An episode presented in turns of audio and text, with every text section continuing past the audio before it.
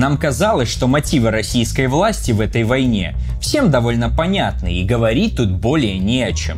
Но люди попросили, и мы решили углубиться. От многих диванных экспертов слышно, что война России невыгодна, что это чистой воды сумасшествие или превентивная атака, ну или внезапный приступ человеколюбия к Донбассу. Уверяем вас, что интересы более материального плана также там имеются. Для начала повторим наши тезисы. Война на Украине – следствие мирового кризиса. Причем не просто плановый десятилетний кризис. Это стагнация всей неолиберальной системы, что появилась в 80-е годы и повсеместно распространилась после распада Советского Союза. Мир стал однополярным. Начало казаться, что сбылось столетнее предсказание некоторых деятелей, и наступил ультраимпериализм. Один гегемон 30 лет наводил порядок в мире, открывал рынки более слабых стран, концентрировал у себя прибыли корпораций, привлекал капиталы со всего мира, и все это он смог благодаря неравноценному обмену и развитой финансовой сфере. Однако сработало проклятие или заложенная мина одного дедушки, и ультраимпериализм начал самоуничтожаться. Внутренние противоречия мирового гегемона, такие как падение нормы прибыли и перемещение производств, вырастили ему соперника. Само по себе появление нового экономического гиганта позволяет более-менее крупным экономикам разыграть свою маленькую империалистическую карту. Первый мир мог бы предложить им более выгодные условия и сохранение некоторой независимости в рамках старой неолиберальной системы, но нарастающий с 2008 года кризис скукожил кормовую базу. Первому миру, наверное, и самому не хватает средств, поэтому капиталы периферии могут быть только сожраны. Турция, Иран, Саудовская Аравия, Великобритания, Россия в последние годы несколько активизировались. Мы в прошлом ролике сказали, что в 2008 году Россия бросила пробный шар против мирового порядка, вступив, а не начав, войну против Грузии. Это возбудило некоторых ультрапатриотов, мол, мы обвиняем их российскую неньку в агрессии. Хотим заметить, что для проводимого анализа несущественно, кто начал первым. Главное то, что Россия не стала слушать вой всего Запада и показала зубы в виде танковых колонн. И Украина, и Россия имеют огромные ресурсы. По многим позициям они занимают первые места в мировом экспорте и по многим позициям конкурируют. Также оба правительства возвысили узкую прослойку олигархов, которых якобы нет, и опустили миллионы своих граждан ниже плинтуса. И для обоих правительств нагнетание военной истерии – неплохой повод сплотить население. Военную же истерию что-то слишком часто используют во всем мире для единения всей нации. Та продовжуємо разом будувати наше майбутнє, тому що нас об'єднує любов. Нет больше любви, как если бы кто-то отдал душу свою за друзей своих. Кроме того, благодаря российскому газу Европа ввела умеренную политику в отношении России. Но этот газ шел в Европу через Украину, которая 30 лет запускала в себя иностранные капиталы и в угоду им сносила собственную промышленность, становясь зависимой в военном и техническом плане.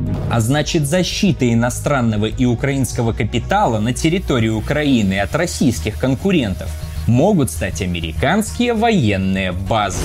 А между тем, Америка сама стала крупным экспортером углеводородов и включилась в конкурентную борьбу. А как недавно выяснилось, Украина сама могла стать поставщиком углеводородов номер один в Европу из-за найденных месторождений и уже является ключевым экспортером металлопродукции, продовольствия и важнейших для микроэлектроники благородных газов и цветных металлов. Но проюзовское месторождение, которое при разработке могло бы помочь Украине составить конкуренцию российской нефтегазовой отрасли, а также про экспорт неона, аргона и палладия, наложившихся на мировой полупроводниковый кризис, мы уже говорили.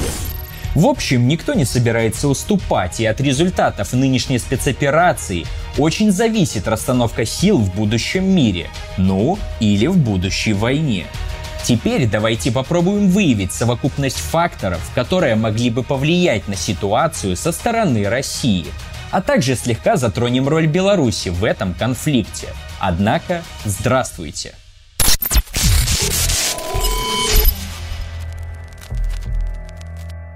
Современный российский капитал, как и украинский, возник после развала Советского Союза. В России его появление сопровождалось жесткими шоковыми реформами.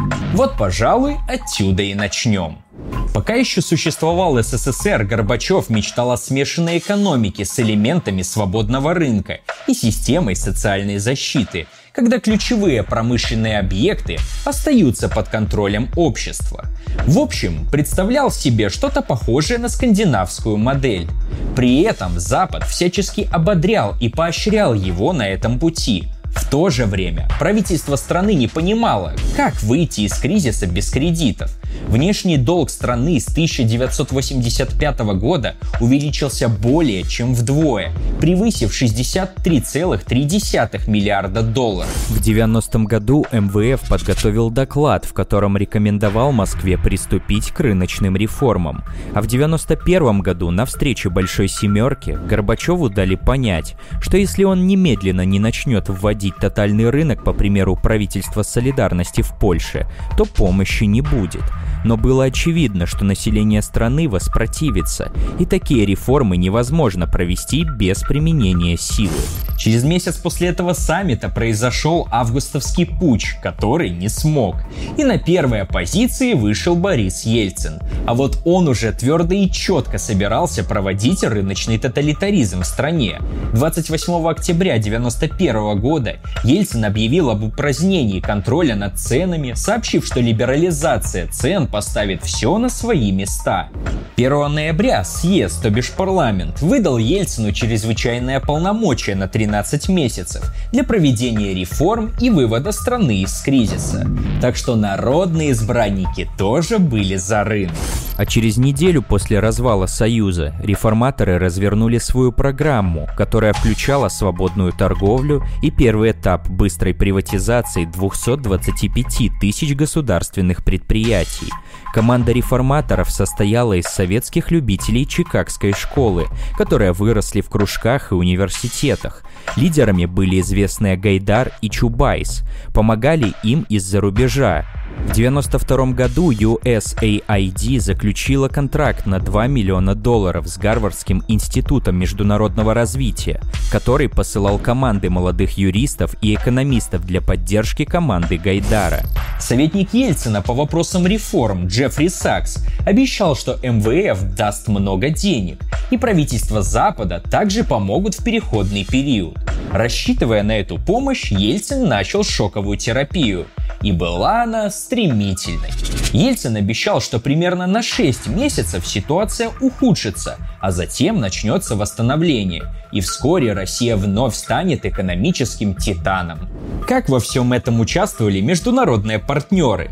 Первый транш кредита от МВФ в $1 миллиард был получен в августе 1992-го. В 1993 году МВФ убеждал Москву в необходимости решительно бороться с инфляцией и сокращать субсидии Центробанка госпредприятиям.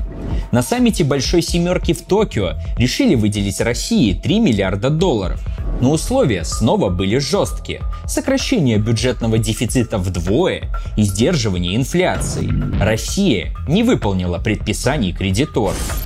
В 95-м и 96-м МВФ выдал России новые кредиты, и условия были следующие. Сокращение дефицита госбюджета до 6% ВВП, а в следующем году до 2%, снижение инфляции до 1% в месяц, отмена внешнеторговых льгот, ликвидация ограничений экспорта и импорта, либерализация экспорта нефти и отмена экспортных пошлин, отмена предтаможенной экспертизы для вывозимых товаров, понижение таможенных тарифов на импорт и снятие ограничений на импорт алкоголя.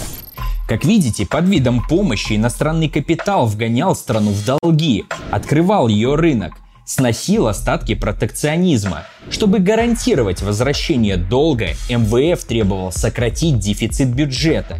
И, естественно, первой жертвой экономии становилась социалка, что было хорошо и для местного бизнеса. Помощь, оказанная России в 90-е годы, явно не дотягивала до запросов Ельцина. В 70-80-х годах, проводя эксперименты с шоковой терапией, казначейство США и МВФ стремились достичь хотя бы поверхностного успеха, потому что эти эксперименты должны были стать примером, которому последуют другие страны. Сейчас пример никому был не нужен. Политический противник повержен, его рынки открыты, капиталы уходили в западные банки, ресурсы за бесценок опять-таки шли на запад. Можно, например, вспомнить 20-летнюю урановую сделку 1993 года под названием ВОУ-НОУ. Она предусматривала переработку 500 тонн советского оружейного урана в 14 тысяч тонн низкообогащенного топливного урана и его продажу по ценам ниже рыночных в США. Россия получила 17 миллиардов долларов, а поставки советского урана в США обеспечили около 40% потребностей американских АЭС. То есть у США был шанс вложить в бывший СССР десятки миллиардов долларов по примеру плана Маршалла и превратить СНГ в подобие Европы, вечного полузависимого союзника с военными базами. Но одна Европа уже есть, и вторая не нужна, а нужны новые рынки и дешевое сырье. Так что извините, россияне, не будет вам буржуазной демократии, как в Польше. А что же происходило внутри страны? По данным опроса 1992 года, 67% россиян считали, что лучше всего передать собственность коммунистического государства кооперативам рабочих, при этом с утверждением, что полное обеспечение населения рабочими местами – это важнейшая функция правительства, согласились 79% опрошенных. Также 70% россиян возражали против устранения контроля над ценами. Ну да, демократию создали не для того, чтобы слушать какое-то там население. Торговля стала свободной, цены отпущены, социальные субсидии обрезаны. И, конечно же, началась ваучерная приватизация. Изначально правительство и главреформаторы хотели приватизацию за деньги. Тогда бы обогатились советские цеховики, кооперативщики и комсомольские бизнесмены. Верховный Совет хотел было выдать каждому гражданину страны именные приватизационные счета. Но тогда бы директора могли бы захватить контроль над предприятиями по следующей схеме, оказывать давление на работников, у которых было преимущественное право на выкуп акций, после чего выкупать акции у работников по заниженным ценам, а на собраниях акционеров получить нужные результаты голосования не составило бы труда. В итоге компромиссом стала анонимизация чеков. В связи с приватизацией стоит упомянуть, что оценку стоимости предприятий проводило Госкомимущество, которым руководил некто Чубайс. И да, они определяли стоимость без учета быстрой инфляции, что позволило занижать выплаты в десятки раз. Собственность, как песок сквозь пальцы, утекла к директорам и к нуворишам. Одновременно с этим шла либерализация внешней торговли. Ее начали задолго до того, как внутренние цены стабилизировались. Таким образом, продажа некоторых сырьевых ресурсов, нефти, цветных металлов и топлива стала сверхприбыльной. При такой доходности внешних операций с сырьем на развитие производства потеряло смысл. Другим следствием стал поток дешевых импортных товаров потребления, который привел к обрушению российской легкой промышленности. В 1998 году это приведет к тому, что легкая промышленность будет производить в 10 раз меньше, чем до начала реформ. На схемах, связанных с внешней торговлей, поднялось много миллионеров. Потом эти капиталы использовались для создания банков, скупки СМИ, заводов и нефтяных месторождений. Но об этом чуть позже. Всего за один год шоковая терапия опустошила страну. Миллионы россиян потеряли все свои сбережения при обесценивании денег. А резкое сокращение субсидий привело к тому, что миллионы работников месяцами не получали зарплаты. Уровень потребления среднего россиянина за год снизился на 40%. Треть населения оказалась за чертой бедности. Постепенно россияне начали что-то понимать о сути рыночных реформ и потребовали приостановки экспериментов. Они не знали, что это не эксперименты. Но давление снизу нарастало, и Верховный Совет, вроде как избранный народом, в декабре 1992 года проголосовал за отставку Гайдара, а в марте 1993 года за отмену чрезвычайных полномочий Ельцина. Но Ельцин и команда были не одиноки. За их плечами стояли свежеобразованные миллионеры, которые уже владели крупными СМИ и огромной частью собственности страны. Так что денег и зомбирующей силы хватило на миллионы хиджаков. Президент выступил по телевидению и объявил чрезвычайное положение для восстановления своей власти. 3 дня спустя Конституционный суд РФ 9 голосами против 3 признал, что Ельцин захватил власть незаконно. В то же время западные адепты либеральной демократии встали на сторону Ельцина. Западная пресса писала, что в Верховном Совете засели твердолобые коммунисты, которые хотят повернуть вспять экономические реформы. В общем, псы корпораций были за продолжение приватизации в бывшем Союзе. Когда весной 1993 года парламент принял бюджетный законопроект, не соответствующий требованиям МВФ относительно жесткого самоограничения, ситуация стала еще напряженнее. Ельцин попытался распустить парламент с помощью референдума, но не набрал нужного количества голосов. Зато по вопросу о поддержке рыночного курса Ельцин еле-еле, но победил. Началась мощная кампания давления. Лоренс Саммерс, тогда заместитель главы казначейства США, сказал, что надо поддерживать и интенсифицировать ход реформы в России, оказывая постоянную и всестороннюю помощь. МВФ прислушался к этим словам, и его неизвестный служащий слил в прессу информацию о том, что выдача обещанного займа в $1,5 миллиарда не состоится, потому что МВФ недоволен медлительностью России в деле реформ. На другой день после утечки информации из МВФ Ельцин издал указ номер 1400 о распуске Верховного Совета. 2 дня спустя парламент на специальной сессии проголосовал за импичмент Ельцину. 636 голосов против 2. Билл Клинтон все равно был за Ельцина, а Конгресс проголосовал за оказание ему помощи в размере $2,5 миллиарда. Ни одна из сторон не хотела уступать, но практически в это же самое время в Польше 19 сентября 1993 года прошли парламентские выборы, где избиратели полностью прокатили все силы, связанные с солидарностью. Напомним, она предала профсоюзы и начала шоковую терапию в 1989 году. Для Ельцина выборы становились слишком большим риском. Да, кстати, его приказ о распуске парламента по телевизору был объявлен 21 сентября. И 2 дней не прошло, а российским демократам уже разонравились свободные выборы. И все мы знаем, что было дальше. Белый дом окружили силовики, расстреляли демонстрантов возле Останкина. Приказом президента были распущены все городские и местные советы в стране. А 4 октября он отдал приказ к штурму Белого дома. По официальным данным, в тех событиях погибло 158 человек. Но многие источники указывают, что жертв было гораздо больше. Через день после переворота газета «Вашингтон-Пост» писала: «Атака Ельцина получила широкую поддержку. Это победа демократии». Пока страна приходила в себя после штурма, местные чикагские мальчики внедряли самые мучительные части своей программы: значительное сокращение бюджета, либерализацию цен на основные продукты питания, включая хлеб, и дальнейшая приватизация в кратчайшие сроки. К 1 ноября 1994 года было приватизировано до 70% предприятий торговли, общественного питания и бытового обслуживания. Но реформаторы отклонились от доктрины Чикагской школы и не позволили иностранным компаниям скупить российские богатства непосредственно. Они предоставили эту возможность российским дельцам, а затем открыли новые частные компании для иностранных акционеров и инвесторов. Но даже так прибыли иностранцев были астрономическими.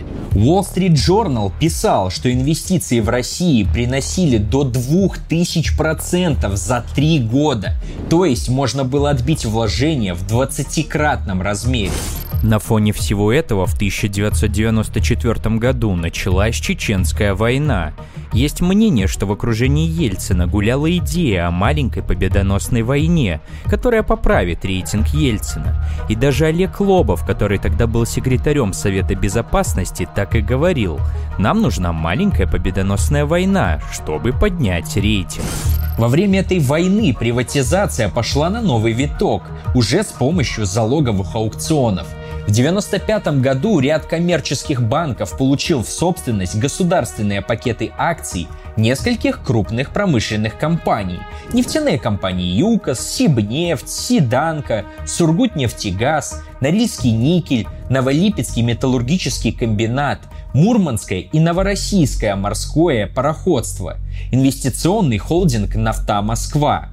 По схеме этих аукционов Министерство финансов размещало средства в банках, победивших в аукционе. После этого банки из этих денег выдавали кредиты правительству, а правительство в качестве залога передавало этим банкам акции предприятий. Идею аукционов с целью пополнения бюджета выдвинул Владимир Потанин, возглавлявший ОНЭКСИМ-банк. Стоит ли говорить, что аукционы прошли с нарушениями? А ОНЭКСИМ-банк получил Норильский никель, производящий пятую часть мирового никеля, всего за $170 миллионов, ну и Сургутнефтегаз в придачу. Юкос, в распоряжении которой было больше нефти, чем в Кувейте, была продана группе Минотеп Ходорковского за $309 миллионов. 51% акций нефтяного гиганта «Сиданка» продали за $130 миллионов «Альфа-Групп», которая принадлежала Михаилу Фридману, Герману Хану и Алексею Кузьмичеву. 2 года спустя на международном рынке стоимость сделки составила почти $3 миллиарда. Как мы видим, финансовые и банковские капиталы, сколоченные на экспорте и импорте, вошли в самые жирные куски российской экономики. Жизнь олигархов и иностранных инвесторов омрачала лишь одно – скорые выборы и однозначные цифры рейтинга Ельцина. Но на выборах 1996 года на предвыборную кампанию Ельцину выделили $100 миллионов, что в 33 раза превышало разрешенную сумму. Телевизионные компании отвели ему в 800 раз больше времени, чем его соперникам. А честные люди искусства поехали по стране с концертами в поддержку Бориса. В общем, с 53% голосов он победил. Когда олигархи начали непосредственно распоряжаться важнейшими богатствами российского государства, они открыли свои новые компании для крупных транснациональных корпораций, которые вложили сюда много денег. В 1997 году Royal Dutch Shell и BP стали партнерами двух важнейших российских нефтяных гигантов – «Газпрома» и «Сиданка». Это были крайне выгодные инвестиции, но в России основными владельцами богатств оставались отечественные дельцы, а не их иностранные партнеры. Кстати, именно эта ошибка и дала шанс сконцентрировать внутри страны какие-то ресурсы, что впоследствии привело к появлению так называемых суверенных олигархов, что, естественно, повлияло и на политику страны в целом.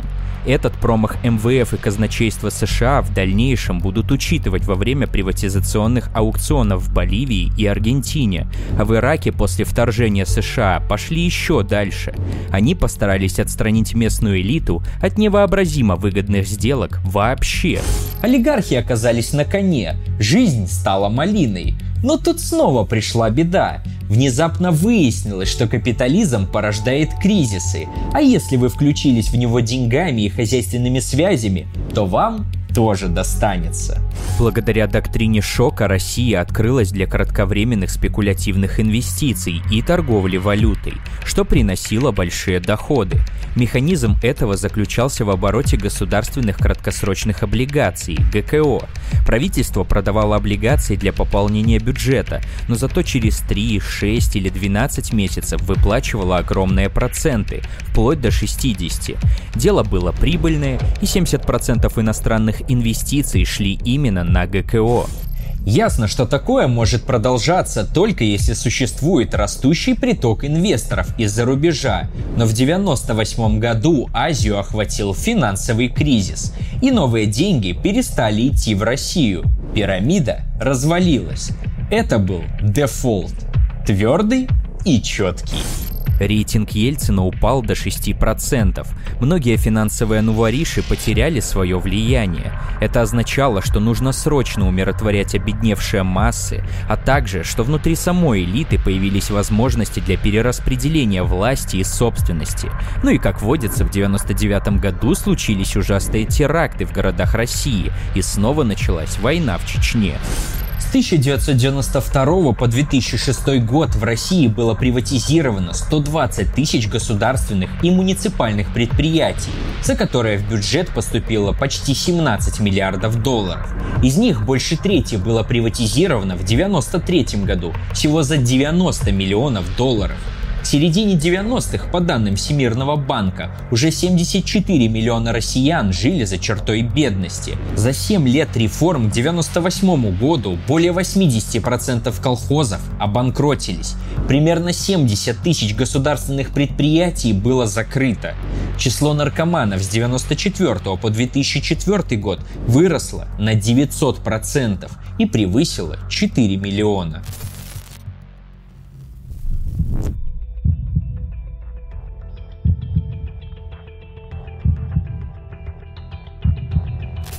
Шоковая терапия привела к провалу и на международном уровне. Удельный вес СССР в мировой торговле достиг максимального уровня 3,5% в 1995 году, а к 1990 году доля опустилась до 2%. Около четверти экспорта приходилось на промышленные товары. Основную часть валюты страна получала от вывоза нефти, газа, чугуна, стали, золота и оружия. Союз являлся крупным покупателем сырьевых товаров, особенно зерна. Доля России в мировой торговле в 1996 году составила 1,7%, а в 1998 – 1%. Это 15-е место в мире. СССР даже в 1989 занимал 8-е. В середине 90-х ведущими экспортерами России были государственные внешнеторговые объединения, но скоро их приватизируют. Также, по оценкам, часть внешней торговли проходила через неорганизованную мелкооптовую торговлю ширпотребом. Ее оборот в 1996 году составлял 16 миллиардов долларов, 15 из них импорт. Золотое было время для торгашей перекупов. В 1995 году удельный вес индустриальных стран во внешнеторговом обороте России составил 50%. Абсолютное первое место занимала Украина. От нее немного отставала Германия. Среди стран СНГ после Украины следовали Беларусь и Казахстан. Основу российского экспорта составляли минеральные продукты. 46% в 1994-1996 годах, а также металлы, драгоценные камни и изделия из них, всего около 30%. Доля в экспорте машин, транспортных средств и оборудования уменьшилась до 10%. В импорте резко возросла доля продовольствия, 36% в 1994 году. От СССР в стране остался сильный ВПК, и к 1995 году Россия вышла на второе место в мире по экспорту обычных вооружений. За 4 года независимости экспорт оружия составил 16 миллиардов долларов, что составило 17% мирового рынка вооружений. Кажется, армия просто распродавалась. С середины 90-х местный бизнес уже баловался протекционизмом. Напомним, в 96-м ввозные пошлины на куриное мясо повысились до 30%. Ножкам Буша бай-бай. Россия ввела пошлину на ввоз украинского сахара в размере 25%. Даже внутри таможенного союза не удалось установить единые тарифы, и товарооборот снижался. В целом, за этот период произошло перераспределение собственности и доходов в пользу узкой группы лиц. Большое влияние имели торговый и финансовый капиталы, которые стали посредниками в перепродаже ресурсов и заполнения потребительского рынка. В середине 90-х начался раздел сфер влияния на крупные сырьевые активы. Причем раздел этот происходил при сотрудничестве политиков и бизнесменов. К концу 90-х годов ключевые советские активы активы в стране в основном были поделены. Среди самого капитала появился запрос на сохранение статуса кво. Государство из инструмента грабежа превратилось в инструмент охраны награбленной собственности. При этом необходимо было срочно умиротворить доведенное до нищеты население и защитить от влияния кризисов собственное производство и кормовую базу. Кроме того, кризис 1998 года показал оборотную сторону финансовых спекуляций и ослабил некоторую часть финансового капитала. Не менее важным фактором стало то, что российские миллиардеры и их друзья-политики внезапно заметили изменения на международном пространстве. В 1999 году западные страны, призывая к миру, торговле и разоружению, не стесняясь, вбомбили Югославию в каменный век, а ведь она тоже была рыночной страной. Страны Восточной Европы имели подписанные договоры об ассоциации и сотрудничестве с Евросоюзом и НАТО. Бывшие члены СССР, Украина, Латвия, Литва, Эстония тоже шли в фарватере западной экономики и, следовательно, политики. А сам Европейский Союз экономически еще больше консолидировался с помощью новой валюты – евро. Но это еще ничего. Как мы знаем, чеченский вопрос возник с развалом Союза, когда местные тоже захотели независимости. В 1994 году началась Первая Чеченская война, но до конца усмирить Чеченскую республику Ичкерию Россия не смогла. Хасавюртовский мирный договор в 1996 году оставил республику в неопределенном статусе. И вот в 1999 российская армия начала борьбу с ваххабитами. А западные партнеры, как ни странно, осудили Россию. В ноябре саммит ОБСЕ в Стамбуле в целом осудил Россию. Потом первый заместитель госсекретаря США Строб Телбот потребовал от России немедленно прекратить боевые действия в Чечне и приступить к переговорам с руководством боевиков. Западная пресса представляла ваххабитов как борцов за национальную независимость. Министр обороны США Уильям Коэн заявил, что Россия в Чечне нарушает нормы международного права. Остроты добавляет в ситуацию то, что по некоторым данным в Чечне находилось около сотни украинских наемников националистической организации УНАУНСО. Все это было очень неприятно и сулило только потерю непосильно нажитого. Ведь оказалось, что Запад не только подминает под себя мелких соседей России, но и немножечко пробует на зуб ее территориальную целостность. Так что некоторую часть слишком ретивых защитников свободного рынка и склонных на финансовые спекуляции коллег надо было угомонить, какую-то долю прибыли перенаправить на зарплаты и на пол Федора поступиться собственностью в пользу государства, чтобы оно могло эффективно защищать их интересы. Тем более, что нефть начала расти в цене, и делиться кубышкой стало гораздо легче. В таких условиях преемником Ельцина стал Владимир Владимирович. Человек, близко связанный не только с приватизаторами, но и с силовиками. Некоторые деятели заявляют, что именно здесь Россия свернула с демократического пути развития. Но мы на это отвечаем. Демократии, то есть власти народа, здесь и так не было. Где-то в этом месте уже можно ванговать, к чему все идет.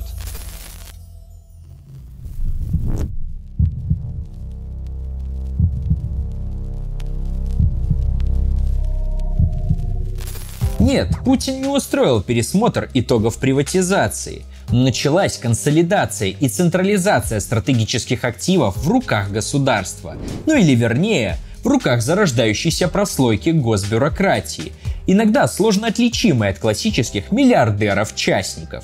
Это означало, что новориши из 90-х, не сильно поступая своими средствами, получали стабильный госаппарат, где у крупных чиновников появилась кровная заинтересованность в работе системы. Как этот процесс происходил на примере военно-промышленного комплекса. В 2000 году Путин подписал указ, по которому компания «Российские технологии», государственный посредник в сфере военно-технического сотрудничества, была включена в состав другого посредника – компании «Промэкспорт». Далее последовал указ об объединении «Промэкспорта» и «Росвооружений». Бывший заместитель директора и руководитель «Промэкспорта» Белянинов и Чемезов были назначены главами Рособоронэкспорта. Кстати, они являлись бывшими сослуживцами Путина по первому главному управлению КГБ СССР. Потом последовало снятие ограничений на передачу более 10% акций государственных предприятий ОПК в управление головным фирмам холдингов. Это позволило правительству создавать концерны в сфере ОПК. Далее был образован Комитет Российской Федерации по военно-техническому сотрудничеству с иностранными государствами. В 2001 году Путин подписал указ о создании холдинговой компании «Сухой», полностью находящейся в госсобственности. Этому холдингу были переданы крупные пакеты акций ОКБ «Сухого», НПК «Иркут» и других оборонных предприятий. Также, согласно указу, были акционированы Комсомольская на Амуре и Новосибирское авиапроизводственное объединение с передачей большей части их акций холдингу. В 2002 по приказу Путина образован холдинг «Алмаз-Антей» на основе концерна «Алтей» и НПО «Алмаз». В холдинг были включены несколько десятков российских предприятий, разрабатывающих и производящих системы ПВО и ПРО. Примечательно, что уже тогда, в 2004-м, на Китай пришлось почти 50% российского военного экспорта. Еще позже, в 2006 году, была утверждена российская государственная программа развития вооружений на 2007-2015 годы, предусматривающая закупку и разработку боевой техники для армии России. В 2007 году единым государственным посредником стал Рособоронэкспорт, подчиняющийся государственному Ростеху, а производители вооружений лишились права экспорта конечной продукции. Тогда же был акционирован Уралвагонзавод, а все акции также переданы Ростеху. Далее, в 2008 году авиационная компания «Прогресс» передала полномочия управления госхолдингу «Вертолеты России», несмотря на то, что в 1993 году завод был приватизирован. А гендиректором стал типичный красный директор Юрий Денисенко, который начинал карьеру с начальника цеха. Судьба позволила Денисенко стать депутатом Законодательного собрания Приморского края и секретарем местного отделения «Единой России». В итоге в 2009 году государство оказало помощь ОПК общим объемом в 220 миллиардов рублей. На вооружение приняли новые образцы продукции холдингов. Наконец, к 2012 году оборонная промышленность была объединена в 5 холдингов. То же происходило и в других важнейших отраслях российской экономики. Мы видим, как планомерно объединяя предприятия, возвращая заводы по госуправление и расставляя в холдингах своих людей, власть укрепляла военный потенциал страны и явно к чему-то готовилась.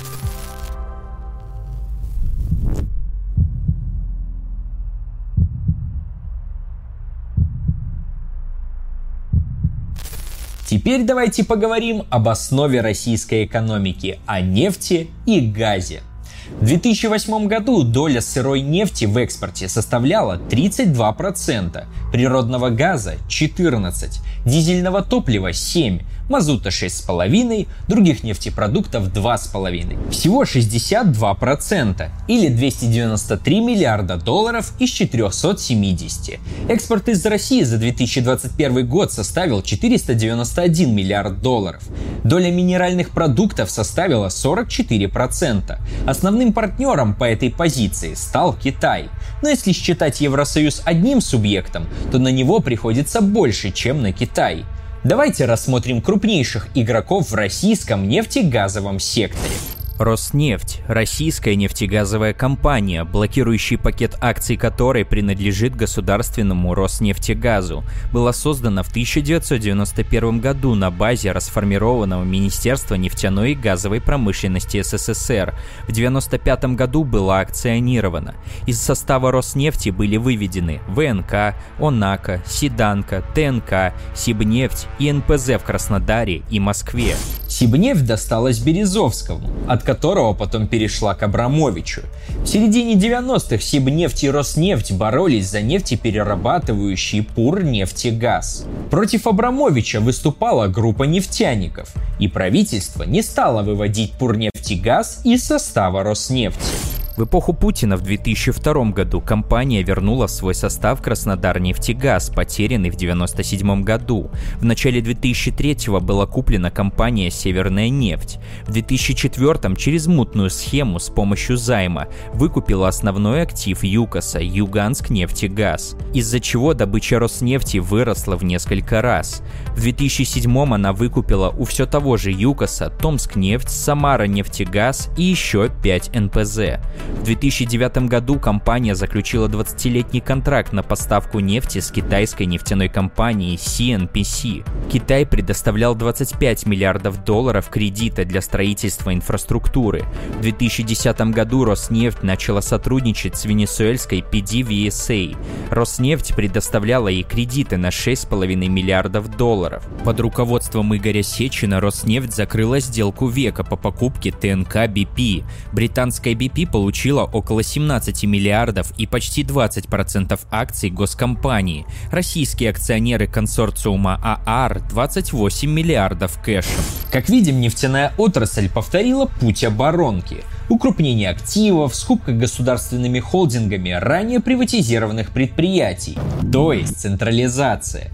С 2000 по 2018 год выручка компании выросла с $2,5 миллиардов до $293 на пользу государству и особенно приближенным государству олигархам.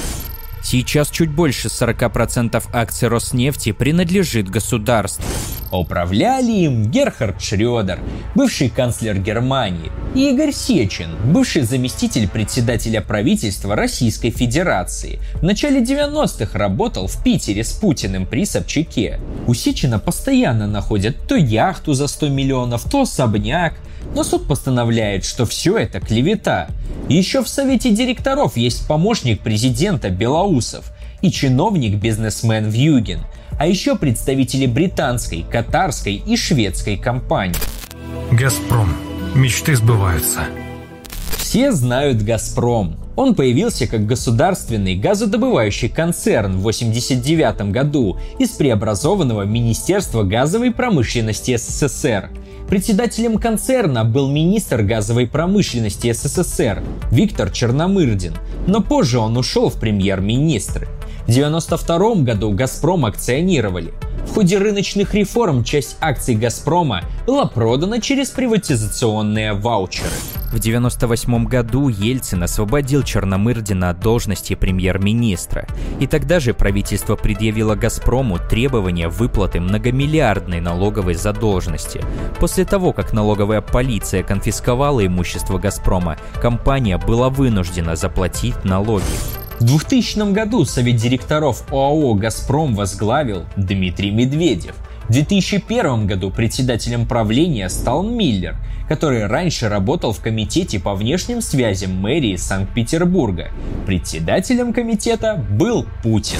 В 2002 году Минэкономразвитие разработало реформу по либерализации рынка газа. В частности, было предложено выделить газотранспортные сети из «Газпрома», чтобы обеспечить равный доступ к трубе для независимых производителей газа, что, по мнению разработчиков, могло бы способствовать ценовой конкуренции. Миллер обратился к Путину с письмом, где подверг резкой критики это предложение, после чего правительство его рассмотрение отложило. Нечего тут в рынок играть, все, что надо, уже куплено. К началу 2004 года Российская Федерация имела около 39% акций «Газпрома» и большинство в Совете директоров.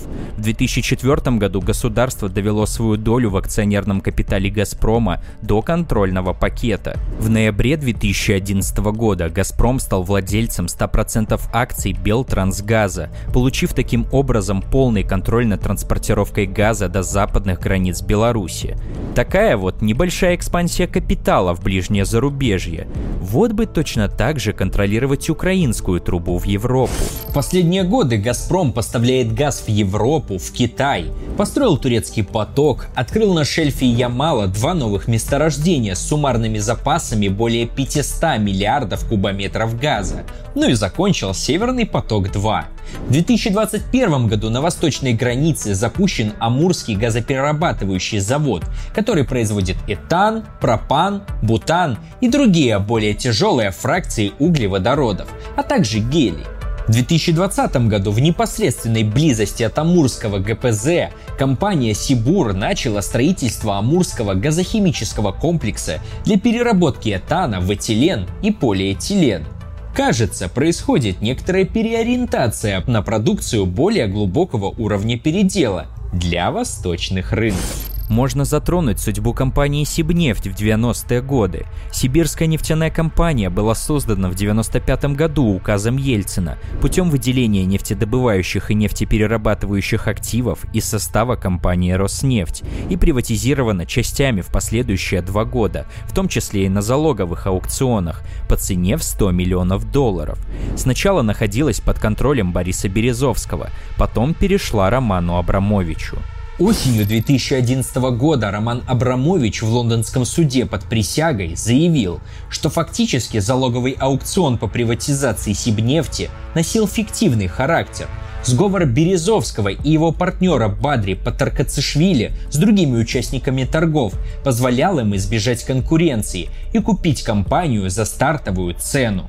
В 1998 и 2003 году владельцы Сибнефти предприняли безуспешные попытки объединить компанию с Юкосом.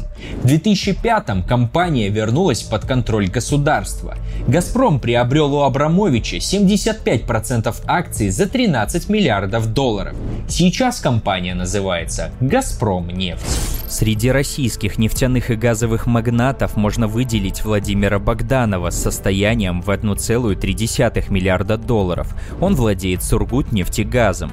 А Сургутнефтегаз, в свою очередь, владеет 100% акций телеканала РЕН-ТВ, 70% акций ТРК «Петербург 5 канал» и контрольным пакетом акций газеты «Известия». Мы не знаем, кому принадлежит Татнефть, но председатель Совета директоров Татнефти Рустам Миниханов, президент Татарстана. А 27% Татнефти принадлежит некому Связьинвестнефтехиму, председателем Совета директоров которого является также президент Татарстана. «Лукойл» — российская нефтяная компания, вторая по объемам нефтедобычи в России, а президент компании Вагит Алекперов владеет большинством акций компании – 20%, а также кубышкой в $25 миллиардов. На примерах явно видно, что нефтегазовая промышленность, так же как и военпром, начала концентрироваться, а некоторых олигархов оттуда выдавили. Кое-кто оставил себе финансовые, торговые и кое-какие ресурсные активы, как Абрамович. Кое-кто, как Березовский и Ходорковский, проиграли и попали в опалу. Ну а кое-кто врос в госаппарат, и уже непонятно, кто он – управленец, депутат или миллиардер. И если государство спаялось с самой прибыльной отраслью экономики, то естественно, что его интересы кровно связаны с ней. Если большая часть углеводородов идет в Европу, то пути поставок хотелось бы контролировать. Но так уж вышло, что на этих путях в промышленную развитую Западную Европу находятся недружественные, немножко русофобские члены НАТО с военными базами США. А США в то же время являются крупнейшим экспортером углеводородов в мире и тоже поставляют их в Европу. Впрочем, это мы обозначали и в прошлом видео.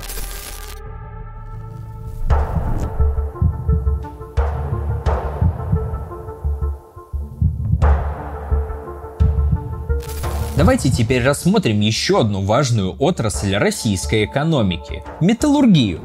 В 2008 году экспорт черных металлов, полуфабрикатов из углеродистой стали, необработанных алюминия и никеля, проката углеродистой стали составил 11% от совокупного экспорта или $50 миллиардов из 470.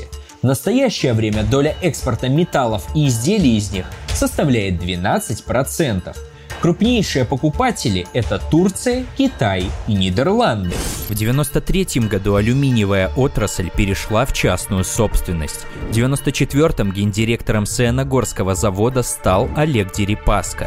Ранее он занимался торгами на Московской товарной бирже. Позже на базе Саяногорского завода возникла компания «Сибирский алюминий», купившая Самарский металлургический завод, крупнейший в Европе производитель проката из алюминия. В 1999 2005 году Сибирский алюминий приобрел пакет акций украинского Николаевского глиноземного завода, одного из крупнейших поставщиков сырья для производства алюминия. В 2000 году, в эпоху Путина, из активов Дерипаски и Абрамовича образовался «Русал». Правда, потом Абрамович продал свою долю Дерипаски и уехал жить в Лондон. Эта компания вошла в тройку мировых лидеров по производству алюминия наряду с американским «Алкоа» и канадской «Алкан». Компания включила в свой состав множество российских заводов, а также завод в украинском Николаеве. Там сейчас идут бои. Покупала заводы и месторождения в Армении, Гвинее и Гаяне, акции глиноземных заводов в Италии, Австралии, катодный завод в Китае. К 2007 году Дерипаска контролировал 80% мощностей по производству алюминия в России. Сейчас его группа ЕН+ является вторым после Китая производителем алюминия и контролирует электрогенерирующие мощности в 20 гигаватт. Это гидроэлектростанции и тепловые электростанции. Похожие дела творились и с Норильским никелем. В 1993 году указом президента РФ концерн Норильский никель преобразован в акционерное общество. В соответствии с планом приватизации часть акций была передана трудовому коллективу, часть была выставлена на реализацию на чековых аукционах. Владельцами акций Норильского никеля стали более 250 тысяч человек. Контрольный пакет акций, закрепленный в федеральной собственности, был в 1995 году выставлен на залоговый аукцион, по итогам которого держателем контрольного пакета акций стал ОНЭКСИМ банк Владимира Потанина. Господин Потанин в 90-е успел нажить добра, поработать первым заместителем председателя правительства Российской Федерации и вступить в конфронтацию с Гусинским и Березовским. Потанин не дал им отжать у себя телефонную монополию «Связинвест». Тогда за Потанина заступился председатель Госкомимущества. В 2002 году Норильский никель приобрел группу «Полюс», став крупнейшим производителем золота в России. В 2009 Норникель сформировал собственный ледокольный флот.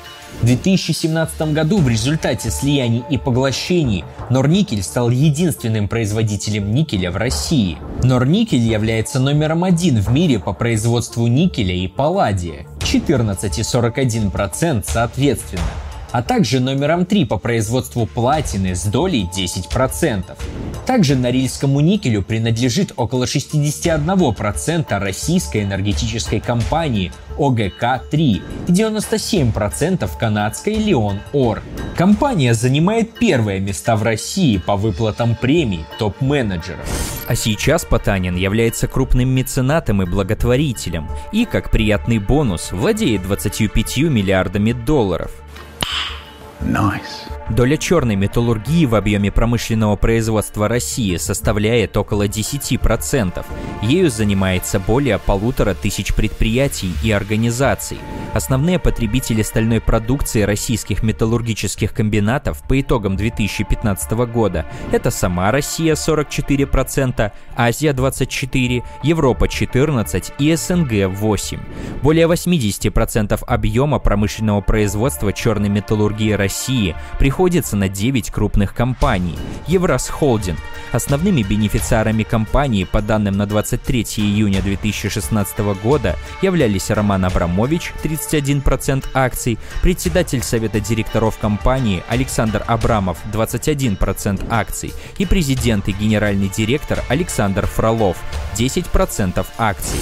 Северсталь контролирует Алексей Мордашов. Новолипецкий металлургический комбинат контролирует Владимир Лисин. Магнитогорский металлургический комбинат принадлежит председателю ее совета директоров Виктору Рашникову, состояние которого оценивается в 11,2 миллиарда долларов. УК «Металлинвест» через офшор принадлежит Алишеру Усманову. Мечел на 2/3 контролируется предпринимателем Зюзиным, а 1/3 акций принадлежит Deutsche Bank Trust Americans.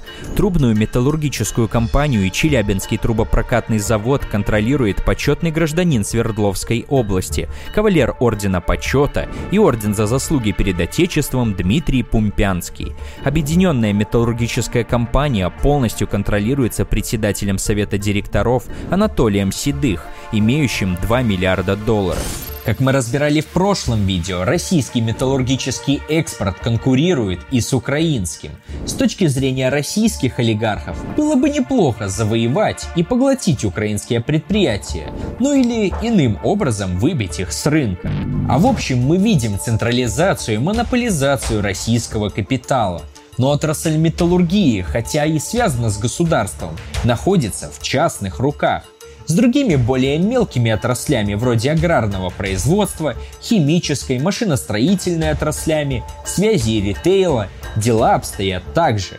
То есть самая крупная экспортная сфера стала кормушкой и основой государственного аппарата, который уже не стесняется иметь яхты и аквадискотеки. Этот аппарат концентрирует ресурсы, охраняет безопасность всего капиталистического класса, развивает ВПК, спорит с иностранными конкурентами и иногда усмиряет навальнистов. Для старых матерых приватизаторов остались куски хоть и поменьше, но все равно бешено выгодные. Их благосостояние зависит от крепости защищающего их государства, а значит, нефтегазовая отрасль превыше всего. В общем, как мы и говорили, и чиновникам хорошо, и бизнес в шоколаде. Согласно данным французского экономиста Пикетти, активами на сумму более 11 миллионов долларов владеют около 20 тысяч россиян, а активами более 2 миллионов евро владеет 100 тысяч. Это и есть российский правящий класс, в руках которого сегодня находится экономическая, политическая и военная машина.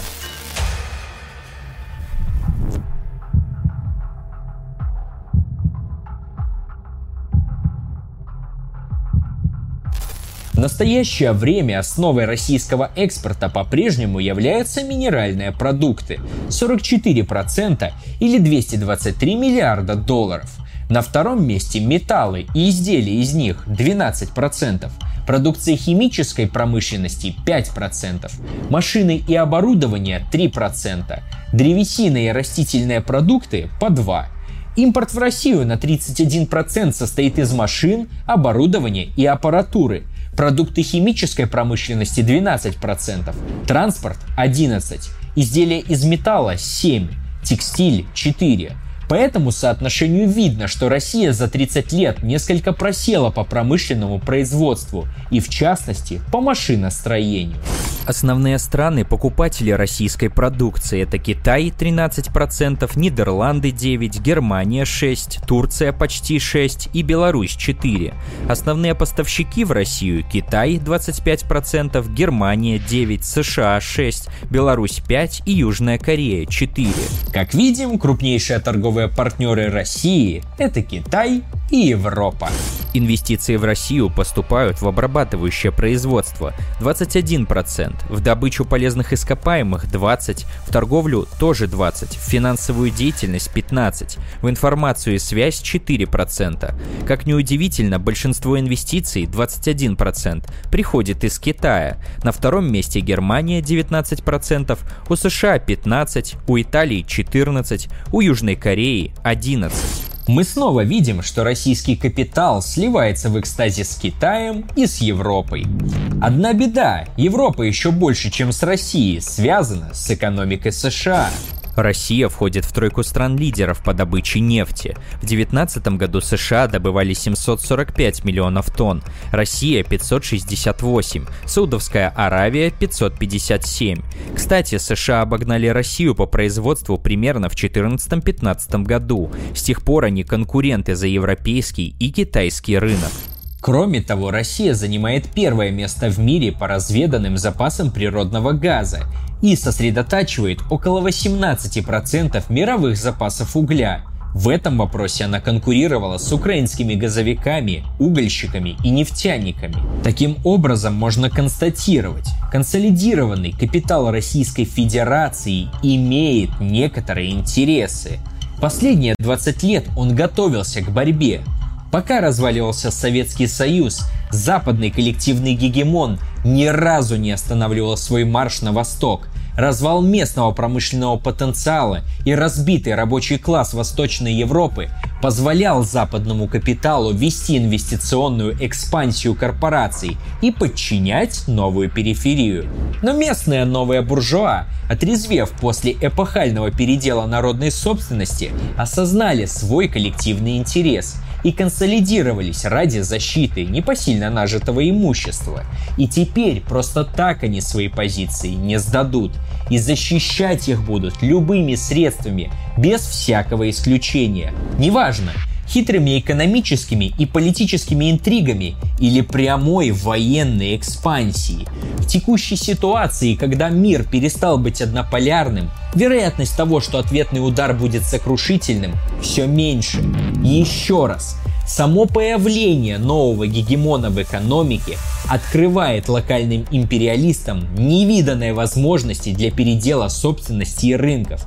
Теперь главному жандарму стало трудно тушить возможные пожары неповиновения по всему миру.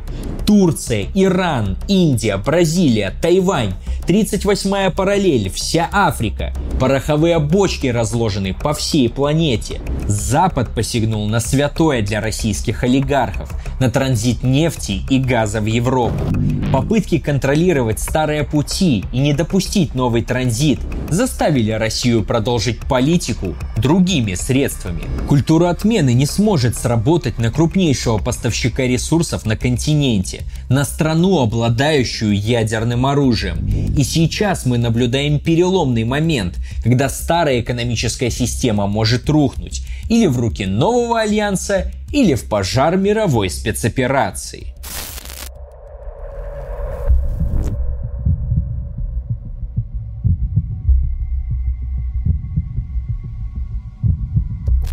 Итак, Путин и его олигархическое окружение имеют свои мотивы к проведению спецоперации. И мотивы эти одинаково далеки как от бредней безумца, так и от желаний праведника. Но белорусские оппозиционеры заявляют, что наше местное правительство уж точно сбрендило и обязательно погонит белорусов удобрять украинский чернозем.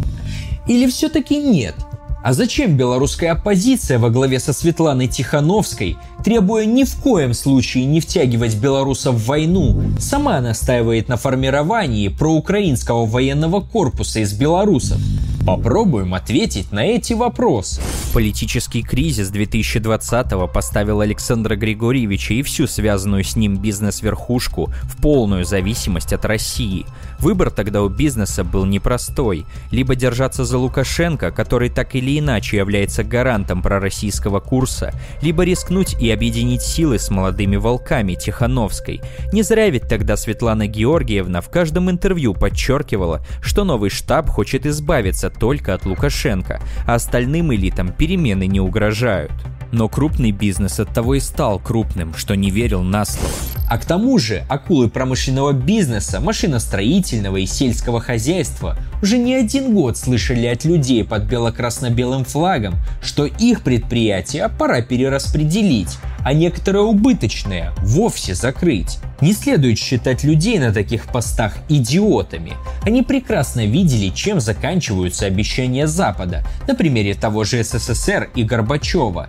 Прагматизм оказался важнее ветров свободы. Лукашенко устоял, но попал в объятия России благодаря давлению санкционной политики Запада, подстегиваемой белорусскими оппозиционерами. Для многих в очередной раз это покажется диким, но в Беларуси также существует крупный частный бизнес, а Александр Григорьевич во многом является выразителем его интересов. Например, из всех зарегистрированных в Беларуси юридических лиц более 82% представляют частный капитал, и большая часть населения в районе тех же 80% занята в сфере частного или частно-государственного капитала. Беларусь – страна с экспортно-ориентированной экономикой. Это значит, что основные доходы государства, а значит и капитал, получают путем экспорта товаров за рубеж. При таком положении дел отношения с иностранными торговыми партнерами особенно важны. Для Беларуси таким партнером является Россия, в которую уходит 45% белорусского экспорта, а вторым — Украина, у которой почти 11%. Правда, последнее время партнерство в этом плане омрачали санкции, которые украинские власти вводили вслед за Евросоюзом, а иногда и раньше него, что наводило белорусский бизнес на мысль о перспективах окончательной потери украинского рынка. А поведение украинского руководства не давало никакой гарантии того, что в случае поддержки Украины в противостоянии что-то может измениться в лучшую сторону. Мало какой бизнес рискнет своим экспортным потенциалом ради того, чтобы поступить правильно в глазах Запада. Теперь давайте обратимся к структуре белорусского бизнеса с точки зрения экспорта продукции и притока доходов в страну. На первом месте в этом плане находится нефтеперерабатывающая промышленность. Она составляет более 13% от всего промышленного потенциала страны и является самым крупным экспортером – около 13% от всего белорусского экспорта. Нефтепереработка почти полностью находится под контролем государства и очень страдает от западных санкций. Естественный выход для отрасли – увеличить поставки на восток или найти фирмы-прокладки для торговли с Западом. И здесь можно было бы возразить, что уж для отрасли-то увеличение санкционного давления невыгодно. Однако основным поставщиком для белорусских нефтеперерабатывающих заводов является Россия, с которой после начала спецоперации уже успели согласовать снижение цен на нефть. Так что отрасль может оптимизировать расходы на собственное производство, а рынки найдутся. На втором месте в хит-параде экспортного потенциала Беларуси – производство минеральных удобрений. Чуть более 10% от промышленного потенциала и почти 10% экспорта. Эта отрасль стараниями белорусской оппозиции также попала под санкции. В январе 2022 года Литва объявила о том, что перекрывает Беларуси канал поставок калийных удобрений через Клайпедский порт. Чуть позже о таком же решении объявила Украина. Пришлось планировать логистику через российские порты, что опять же не оставило отрасли маневра. А это значит, что если в результате действия России порты в Одессе станут лояльны к белорусской продукции, отрасль только выиграет. На третьем месте пищевая промышленность. На ее долю выпадает около 8% белорусского экспорта и более 25% от всего промышленного ресурса. И эта продукция Беларуси идет в основном на российский рынок. А Украина с ее аграрным потенциалом – это крупный конкурент не только для России, но и для Беларуси. Война на собственной территории очень плохо отражается на сельском хозяйстве и техническом потенциале страны. Даже при самом благоприятном для Украины развитии событий, ее сельское хозяйство окажется, мягко скажем, не в лучшем состоянии. А кушать хочется всем и всегда. И вряд ли в такой ситуации Европа станет вводить санкции на поставки пищевых продуктов. Что далее? Строительная отрасль, древообработка и транспорт – 12% экспорта. В разрушенной войной стране все это будет пользоваться спросом. И даже если не во всей, то в тех частях, которые будут лояльны России. Конечно, если спецоперация пройдет успешно, но в политике и бизнесе всегда есть место риску. Стоит упомянуть еще и легкую промышленность. В структуре производства она занимает около 5%, а экспортный потенциал у нее не то чтобы вообще просматривался. Пока что. Но с уходом из России многих брендов белорусский легпром может попробовать занять сегмент на российском рынке. Чем-то, конечно, придется жертвовать. Например, сферу услуг. В Беларуси она занимает в районе 49% экономики. И, казалось бы, огромное количество людей рискует оказаться за бортом экономической жизни. Но здесь следует понимать, сфера услуг в Беларуси в основном отдана в руки мелкому и среднему предпринимательству, а во времена кризиса в крупному бизнесу не до заботы о всякой мелочи. Тем более, что в 2020-м эта часть общества показала свою нелояльность существующей белорусской власти. Удивительно ли, что Александр Григорьевич не отказался от размещения российских войск, российских военных баз и тылового обеспечения, необходимого для атаки на Украину? Запад уже однажды кинул его. Помните то самое интервью Гордону, когда Лукашенко уверял, что Россия не нападет на Украину? Интервью это состоялось перед самыми выборами. Вы сейчас можете повторить, что с территории Беларуси россияне к нам не придут? Никогда. Тогда Александр Григорьевич стал очень приветлив перед западными партнерами, всем видом показывая, что готов на уступки. Был бы западный альянс более гибким, он бы признал Лукашенко меньше из зол. Но так же, как и с унижением России, западные политики слишком поверили в свои силы, решили, что дни Александра Григорьевича сочтены, и ошиблись. Сейчас в том числе и эта их ошибка обходится в тысячи жизней. В общем, если и есть здесь что-то личное, то оно на втором месте после бизнеса. Как и раньше, когда Беларусь поставляла Украине электричество, а Украина в ответ вводила санкции против Беларуси быстрее Евросоюза.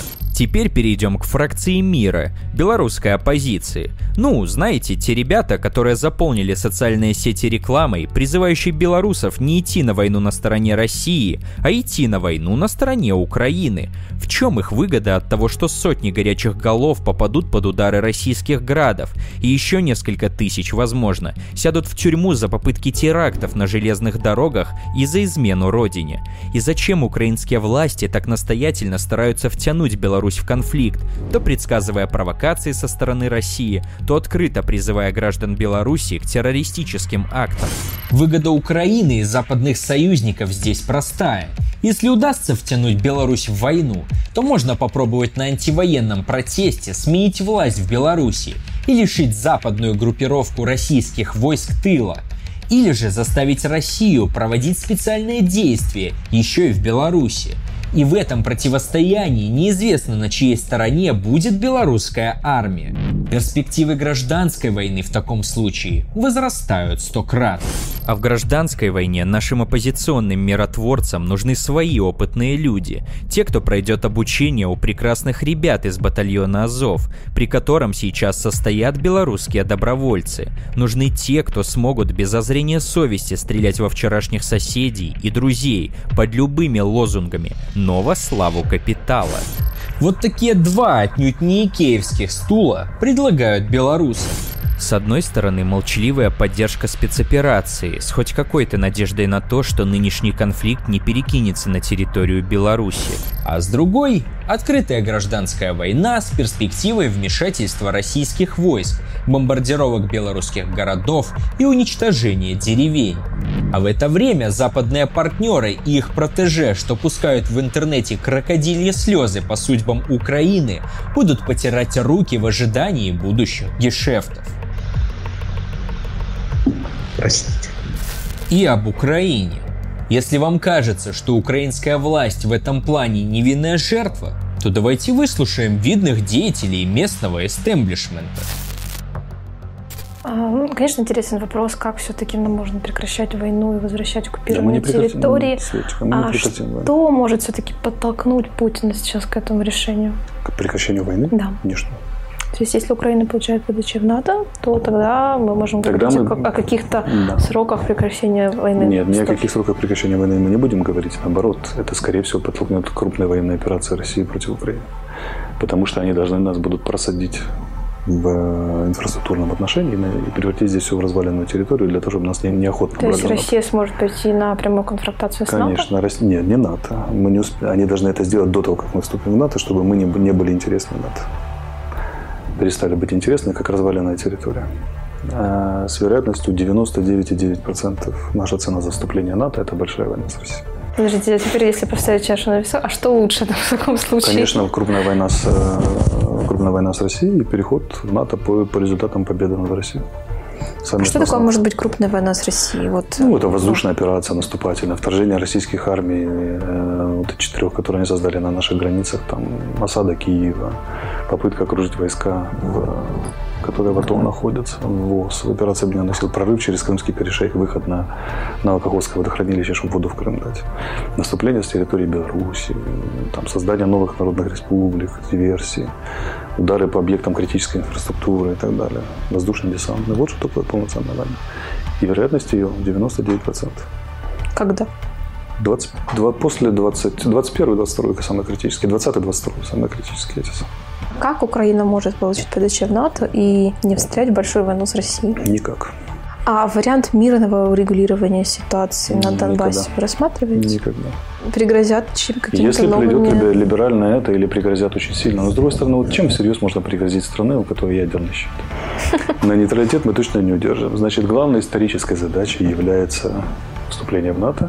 И никакие социально-экономические жертвы не являются таковыми перед лицом этой задачи. Знали ли киевские власти о планируемом нападении? Що велика війна, про яку попереджали західні медіа і партнери, точно неминуча.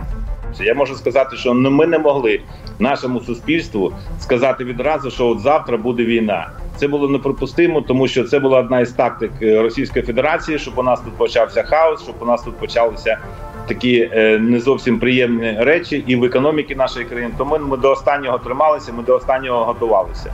Ми чітко розуміли, що це відбудеться. Єдине, що я можу сказати, що ми не очікували, що це відбудеться з боку безпосередньо Білорусі. Такого ми удару в спину не очікували. От, ми не очікували, що вони підуть скрізь по всіх фронтах. Це для нас була несподіванка, це я можу сказати. Ми очікували, що буде загострення на Харківському напрямку, на Сумському напрямку, ми очікували, відповідно, Донецький, Луганський напрямок. Ми розуміли, що можемо було йти з Криму, але те, що вони пішли по всьому нашому кордону, включно з Білорусією, для нас це була доволі така неприємна річ, я вам це підтверджую. Але, тим не менш, ми до цього так само готувалися. Вот, несмотря на то, что кто-то там мне говорил, да это унизительно, нельзя все время, значит, говорить об этой встрече. Для меня не было унизительно, потому что я знал, чем все закончится, и мы к этому пришли. Так почему не было объявлено мобилизация и эвакуация? Все просто. Ради красивых кадров, которые должны были разжалобить Европейский Союз и НАТО, администрация Зеленского, зависимая от местных олигархов, поставила под удары российской армии, которая выполняет волю российских олигархов, десятки тысяч мирных жизней. А деятели оппозиции ради того, чтобы ублажить своих европейских благодетелей, готовы отправлять людей на смерть, буквально заманивая белорусских трудящихся в ненужную им войну. Никакого сумасшествия эмоций, только бизнес. Если вы не олигарх и не топ-менеджер нефтяной компании, то в ближайшее время вы, скорее всего, пострадаете экономически или физически. Хотя первое неминуемо приводит ко второму. Растут цены на газ, на нефть, на химическую продукцию, на металлы, на технику, на продовольствие. Владельцы производств остаются в большом плюсе. В минусе оказались только трудящиеся и на Востоке, и на Западе. А кого-то еще и боевые действия окружают. И развитие ситуации дает немаленький шанс того, что кризис и боевые действия в будущем будут только расширяться. Никто из власть придержащих во время кризиса не будет размениваться на проблемы простого народа. Денег на субсидии нет, знаете ли. Как всегда, трудящимся придется выживать своими силами. Чтобы как-то исправить положение, нужна величайшая сила и организованность на уровне сил капитала. Трудящимся, не имеющим миллиардных ресурсов, никогда не достичь этого без объединения своих сил, без поднятия уровня своего образования. Для того, чтобы помочь самим себе, нужны кадры, нужны люди, понимающие, что и почему происходит в мире, а главное, что с этим делать. Чем больше таких людей будет, тем больше будут наши шансы. Но эти люди не появляются просто так, ведь в университетах не преподают преобразование мира. Поэтому со всей серьезностью призываем вас приходить в существующие марксистские кружки, самостоятельно собирать единомышленников, изучать мир и распространять материалистический взгляд на происходящее. Только так мы перестанем быть беспомощными наблюдателями и сможем что-нибудь изменить. Берегите себя и до встречи!